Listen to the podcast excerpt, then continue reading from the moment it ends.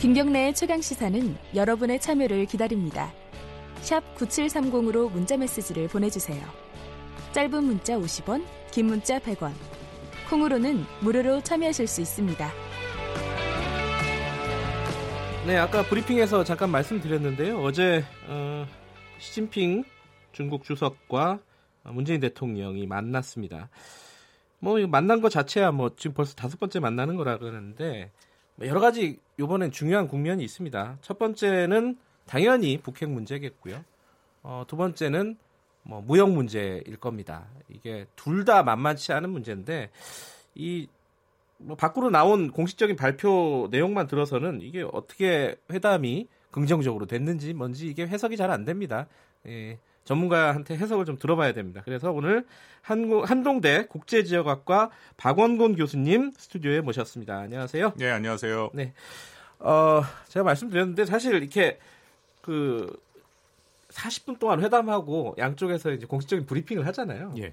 들으면은 다 그 말이 그 말 같아요, 사실. 일반인들이 예. 듣기에는. 저, 저도 들어보면 뭐 잘 됐다는 말 같은데 예. 실제로 그 행간을 읽어야 되지 않습니까? 그렇습니다. 첫 번째 북핵 얘기는 어 이것도 뭐 비핵화 의지가 변함이 없다. 김장훈 위원장이 그 얘기를 전달을 했다는 게 눈에 들어오긴 하는데 예. 그뭐 지금 국면에서는 어떤 의미를 가지, 가집니까 이 회담이? 뭐 어저께 나온 얘기 들어보면 시진핑 주석이 방북해서 했던 얘기, 네. 시진핑 주석이 방북하면서 노동신문에 실었던 글, 네. 그 연장성상에 있다라고 생각이 되고요. 네. 말씀하신 것처럼 김정은 위원장의 비핵화 의지에 대해서 여전히 많은 의구심이 있죠. 특히 미국에서는 의구심이 큰데 네. 어, 의지가 있다라고 확실히 확인을 한 거고요. 음흠. 또 하나 우리가 좀 핵심적으로 봐야 되는 게 새로운 네. 전략 노선을 계속 얘기합니다. 그건 작년 음 4월에 북한이 이른바 핵과 경제 병진 노선을 네. 결속하고 그 다음에 새로운 전략 노선이라는 것은 경제 발전에 전념하겠다라는 거거든요. 네. 그러니까 경제 발전에 전념한다라는 것은 그만큼 핵을 포기하겠다라는 의미로 읽을 수도 있죠. 네. 그러니까 그거를 다시 한번 시진핑 주석이 얘기했다 하고 그 세 번째는 대화를 통해서 이 문제를 풀겠다. 그거는 여전히 북미 회담에 대해서 북한도 계속 하겠다라는 음. 그런 의사를 표명한 거고 네. 그네 번째 포인트가 저희로서는 좀 당황스러운데 네. 한국과 화해 협력을 추진할 용의가 있다. 그런 음. 표현을 했습니다. 그게 어떤 의미예요? 지금 남북 간의 모든 대화가 막혀 있는 것은 그러니까요. 사실이죠. 예. 그런데 이것이 계속될 것은 아니고 북한이 적정한 시점에 다시 한국과 대화를 하겠다라는 음흠. 걸 시진핑 주석을 통해서 한국한테 전달한 거죠. 그렇다 그건 우리한테 직접 얘기해도 되는 거 아니에요? 그래서 제가 좀 당황스럽다라고 말씀을 드린 게 예. 어저께 이제 고민정 대변인의 그 브리핑에 분명히 나오는 얘기거든요. 한반도의 네. 대화 추세는 지속이 되겠다. 네. 뭐 근데 우리가 이걸 잘 읽어야 됩니다. 아까 말씀드린 것처럼 행간에 읽어야 된다라고 네. 저도 생각하는데 남북 관계가 지금 현재 상황에서 북한은 남북 관계를 북미 관계 밑에다 둔 거거든요. 네. 그러니까 늘 북한은 뭐 그렇게 해왔습니다. 네. 그러니까 북미 관계 다시 말씀드리면 비핵화에 대해서 뭔가 진전이 있어야 네. 그 다음에 남북 관계를 하겠다라는 의미거든요. 네. 어. 뭐 이 북한 얘기가 나왔으니까 이것도 한번 짚고 넘어가긴 해야 될 것 같아요. G20하고는 큰 관련이 없는 얘기긴 한데 네. 어제 그 북한 외무성 미국 국장 권정근 국장이 어, 담화를 발표하는데 뭐 미국 측에도 여러 가지 얘기를 했고 예. 우리 한국 측에도 여러 가지 얘기를 했습니다. 어, 미국 측에는 뭐 일종의 뭐 말이 되는 말이 되는 사람 예. 어, 온전한 대화를 갖고 있는 뭐 그런 회담을 하자 뭐 이런 얘기를 한 거고 예. 근데 우리한테 얘기한 게 좀 뭐랄까요 제가 들을 때는 어, 저만 그렇게 들렸는지 모르겠지만 좀 모욕적인 느낌이 좀 들었어요. 예. 뭐 어떤 얘기였냐면 참견하지 마라. 뭐 연락을 해도 우리 미국이랑 직접 할 거고 니들을 안 거칠 거다. 예. 뭐 이런 이런 얘기를 했습니다. 뭐 그것도 어조가 굉장히 셌고요. 음, 절대 없을 것이다. 뭐 예. 어, 남조선하고 통하는 일은 이게 어떻게 읽어야 됩니까? 지금 국면에서 지금 막 시진핑하고 만나고 우리 트럼프하고 만나고 이러지 않습니까? 예. 지금 이 국면에 딱 이 얘기를 하는 건 어떤 의미예요? 한 두 가지 정도로 해석을 해야죠. 네. 뭐 북한의 말을 고지고대로 우리가 다 받아들일 필요는 없다라고 생각이 되고요. 네. 한 가지 확실한 거는 지난 4월 12일 김정은 위원장 시정 연설 때 그때도 네. 사실 우리한테는 굉장히 불편한 얘기를 했죠. 오지랖 넓은 중재자라는 네. 얘기를 했고 근데 그 이후부터 4월에 북한 외무성에서 나오는 여러 가지 대변인 담화나 성명들은 같은 기조를 유지하고 있습니다. 네. 그러니까 일단은 한국과의 대화는 지금 아니다. 음흠. 잠깐 말씀드렸습니다만 한국은 미국 편을 드는 것이 아니라 우리 민족끼리 그러니까 한국과 어, 남한과 북한이 힘을 합쳐서 미국에 대항해야 된다. 음흠. 조금 더 구체적으로 말씀드리면 한국은 미국과 국제사회의 눈치를 보지 말고 지금 개성공단과 금강산을 재개해라. 그런 압박이거든요. 구체적으로는 그거죠. 그거죠. 예. 네. 그래서 잠깐 뭐 해석이 된다면 두 번, 네. 첫 번째는 북미 협상을 앞두고 일종의 몸값 올리기, 협상 극대화하는 그런 네. 걸 읽을 수 있습니다. 북한이 이런 걸 워낙 많이 했거든요. 네. 그러니까 뭐 메시지는 분명하죠. 한국 이야기도 우리는 안 듣겠다, 북한은. 음흠. 그럴 정도니까 미국이 먼저 생각을 바꿔라라는 네. 메시지일 수 있고요. 두 번째가 조금 더 우려되는 부분인데 향후의 비핵화 문제는 한국과 논의하지 않겠다. 이게 원래 북한이 90년대 이후에 비핵화 문제가 불거진 후에 계속된 입장이었습니다. 94년 네. 제네바 합의 이후에. 근데 그런 모습이 이번에 다시 등장했다라는 게 좀 우려되죠. 그러니까 이제 사실 분위기 좋았잖아요. 그 문재인 음. 대통령하고 김정은 위원장하고 이제 수차례 어, 정상회담을 할 때까지는 분위기가 좋았는데 그때까지만 해도 그 기대가 북한의 기대는 중재자 역할도 중재자 역할이지만은 예.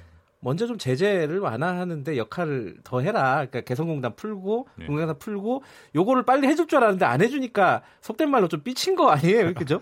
그러니까 북한의 입장에서는 4.27 판문점 네. 선언도 그렇고 9.19 남북 공동 성명도 그렇고 거기에 분명히 남북 관계에 대한 얘기들이 있거든요. 네. 그 비핵화에 대해서 또 북한의 입장이 있는데 지금 북한의 비핵화가 진전이 안 되고 북미 관계가 북미 대화가 안 된 상태니까 우리가 못 하고 있는 거죠. 네. 그거를 이제 북한은 계속 문제 제기를 하고 있다. 그렇게 생각이 됩니다. 그러면 우리가 지금까지 뭐 계속 할, 해왔고 하려고 했던 이 중재자로서의 역할 예. 이게 사실 좀 무색해지는 그런 국면이 아닐까라는 생각도 듭니다.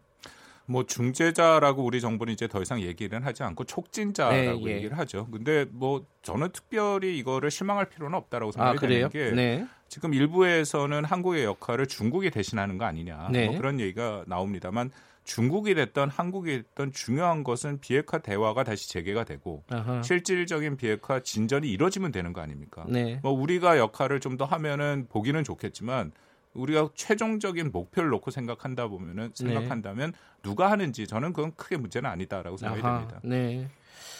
인내심이 좀 필요하군요, 우리도. 북한을 대할 때는 인내심이 많이 필요하죠. 너무 많이 필요한 것 같아요. 자, 그러면은 어, 북핵 얘기는 조금 이따 다시 좀 넘어오도록 하고요. 네. 무역 얘기 잠깐 해볼게요. 네.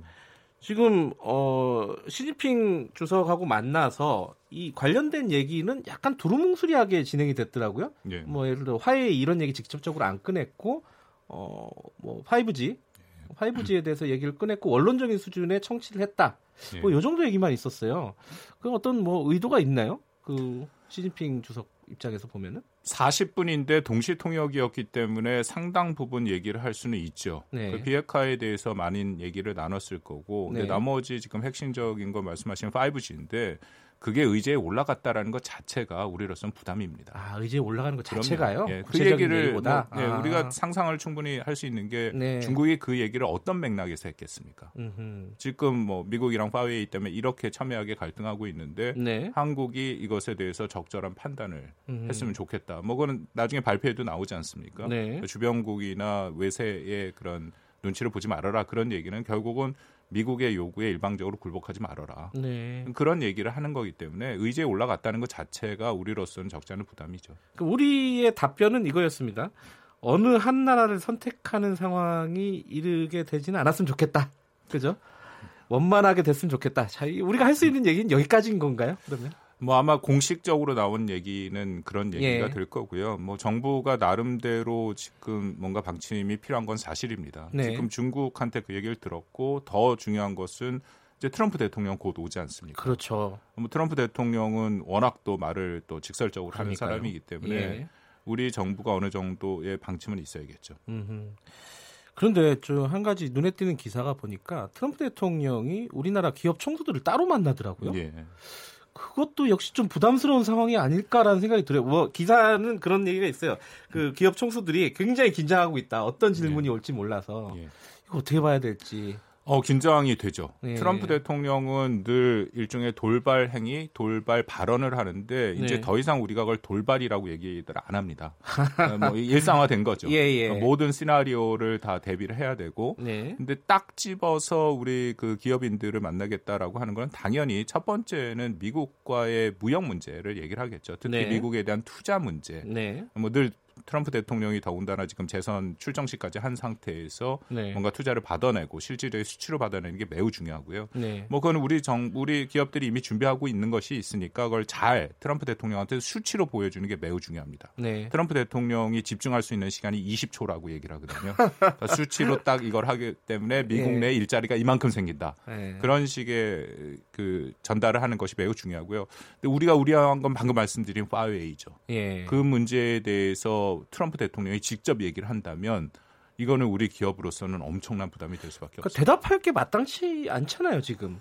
뭐 중국하고 거래 끊겠다 이럴 수도 없는 거고요. 그럴 수도 없죠. 그래서 네. 저는 늘 주장하는 게 이럴 때에는 원칙대로 가야죠. 원칙대로. 그러니까 예, 파웨이가 문제 제기된 것이 네. 이게 정보가 온전하게 보존이 안 되고 또 예. 파웨이가 중국 정부랑의 연관성이 있다. 그게 미국의 주장 아닙니까? 네. 그게 객관적인 사실로 발, 확인이 되면 우리도 할 수 없죠. 그런데 아직까지는 이게 객관적으로 확인이 안 됐거든요. 그래서 미국의 우방국인 동, 어, 동맹국인 독일 같은 경우, 프랑스 같은 경우에도 아직은 화웨이와 네. 계속 거래를 하고 있거든요. 네. 그러니까 우리 정부도 그런 것을 좀 봐서 종합적으로 판단할 필요는 있다고 생각이 됩니다. 근데 문제는 그러기 때문에 트럼프 대통령이 직접 기업한테 얘기를 하면 기업의 입장에서는 위축될 수밖에 없죠. 그러니까요. 우리 기업 청수들이 웬만하면 위축 안 되는데 트럼프 앞에서 이게 참 어려운 상황이 처해졌습니다. 네. 자, 근데 내일이 사실은 G20에서 가장 큰 빅 매치입니다. 사실 네, 그죠? 네, 그렇습니다. 예, 트럼프 대통령하고 시진핑 주석이 만납니다. 자, 여기 휴전이 될지 확전이 될지 뭐 여러 가지 기사들이 있습니다. 휴전 네. 쪽이 좀 가까운 것 같은데 여러 가지 기사를 보면 어떻게 전망하세요? 아직은 모르죠. 몰라요? 예. 예. 왜냐하면 트럼프 대통령은 끝까지 불예측성을 유지하기 때문에 지난 네. 이 하노이 2차 북미 정상회담에서도 그렇게 결렬될지 아무도 예상을 못하지 않았습니까? 아, 그러네요. 또 지금까지는 트럼프 대통령 미국에서 나온 얘기 보면 네. 휴전을 할 가능성이 있다. 예. 왜냐하면 이게 계속되면은 미국도 많이 손해거든요. 네. 일단 휴전의 가능성이 합리적으로 생각하면 큽니다. 네. 그렇지만 또 트럼프 대통령 입장에서는 자기가 조금 더 강력한 모습을 보여줌으로써 네. 재선에 유리한 자신들의 그 지지층을 얻고 간다. 음흠. 그런 계산도 있을 수 있거든요. 그리고 네. 조금 자주 말씀을 드리면 이게 원래 지난달 초에 거의 합의가 됐는데 네. 합의를 마지막에 튼 것은 중국이거든요. 그러니까 합의문이 거의 다 나왔습니다. 근데 네. 중국이 마지막에 그것을 법제할 수는 없다라는 입장으로 바꿈으로써 네. 미국이 그 합의가 깨진 거다라고 중국 책임론을 계속 얘기하고 있거든요. 네. 그러니까 거기서 시작한다면은 여전히 중국이 그걸 받아들일 수 있을까 차이가 분명히 있다라는 겁니다. 네. 그래서 그런 면을 아마 트럼프 대통령이 좀 고민을 하겠죠. 네. 그러면 이번에는 뭐 그래도 어 뭐랄까 지금 예측이 불가능한 상황이다. 항상 이제 변수가 많은 캐릭터이기도 하고 예. 그렇긴 하지만은 합리적으로 생각할 때는 어, 어느 정도 수준에서 협상이 이루어질 거다라고 보시는 건가요? 그렇죠. 이게 그렇다고 뭔가 그 합의가 나오는 것은 아니고요. 네. 일종의 말씀하신 아, 것처럼 휴전이죠. 아, 예. 휴전이라는 것이 나름대로 의미가 있는 게 그냥 두면 지금 관세가 계속 부과가 되게 돼 있습니다. 네. 그리고 네. 중국에서는 히토류 수출 금지도 얘기를 하고 있습니다. 그거는 점점 확전이 되고 심각한 문제로 네. 넘어가게 되거든요. 그래서 일단 휴전을 한다는 것은 협상 시간을 재, 정하고 네. 다시 미국과 중국의 협상팀이 얘기를 시작한다. 음흠. 그게 휴전을 의미하는 거죠. 그러니까 추가 관세는 당분간 좀 보류한다. 예. 히토류 수출 중단도 보류한다. 보류한다. 그 정도만 되더라도 음. 어느 정도 일, 차적인 봉합은 됐다라고 판단이 됩니다. 그 정도만 돼도 뭐 지금 좀 안심할 수 있는 상황이다. 지켜봐야 되니까요. 예. 근데 안심은 참 힘든 게 아, 그래요? 우리가 정말 이 부분에 대해서는 긴장을 해야 되는 게요. 예. 이 up down이 있겠지만 이건 굉장히 장기간 지속될 겁니다. 음흠. 또 하나는 우리 계속 말씀을 나눈 화웨이 문제가 있거든요. 네. 그 문제는 여기서 절대 얘기가 될 수 없죠. 혹시라도 네. 중국이 이 무역 협상을 화웨이로 걸고 간다면 네. 절대 타협이 안 됩니다. 알겠습니다. 어, 다시 북핵 얘기로 돌아와야 되는데 시간이 거의 다 됐네요. 하나만 더 짚고 넘어가죠. 북핵 문제 관련해서. 자, 그 G20이 끝나고 나서 트럼프 대통령이 한국에 방문을 합니다. 예. 자, DMZ에 간다는 건 뭐 거의 확정된 것처럼 지금 보도가 되고 있어요. 네. 물론 북한과 만난다는 거는 뭐 이제 불가능하다는 쪽으로 지금 정리가 되는 것 같은데 어느 정도 수준의 성명이나 뭐 입장이나 이런 게 나올 것인가 이 부분이 이제 관심사 아니겠습니까? 네. 어떻게 전망하십니까? 획기적인 게 나오긴 힘듭니다. 그래요? 예, 획기적인 음. 게 나오기 힘들고 왜냐하면 트럼프 대통령의 메시지는 지금 특히 DMZ를 가는 거는 북한한테 보내는 메시지도 있지만 이게 미국 국내 이 오디언스들을 생각하는 메시지도 있거든요. 아 대선 관련해서요? 예, 네. 자기가 가서 이 유일하게 남아 있는 분단 국가에 음. 또 뭔가 평화를 하는 그런 대통령이다라는 그런 그림 메시지. 만드는 측면이 있군요. 그런 면이 분명히 네. 있죠. 그렇기 네. 때문에 원칙 차원에서 일단 뭐 북한 비핵화를 강조할 것이고요. 그리고 앞으로 북미 정상회담을 비롯해 북미 대화 계속 하겠다는 의지 밝힐 거고. 네. 그리고 마지막으로 트럼프 대통령이 늘 얘기한 밝은 북한의 미래를 음흠. 다시 한번 얘기하겠죠. 알겠습니다. 뭐 당분간은 뭐 인내심이 계속 필요한 상황이겠네요. 네. 네. 오늘 말씀 고맙습니다. 네, 감사합니다. 한동대 국제지원학과 아, 박원곤 교수님이었습니다.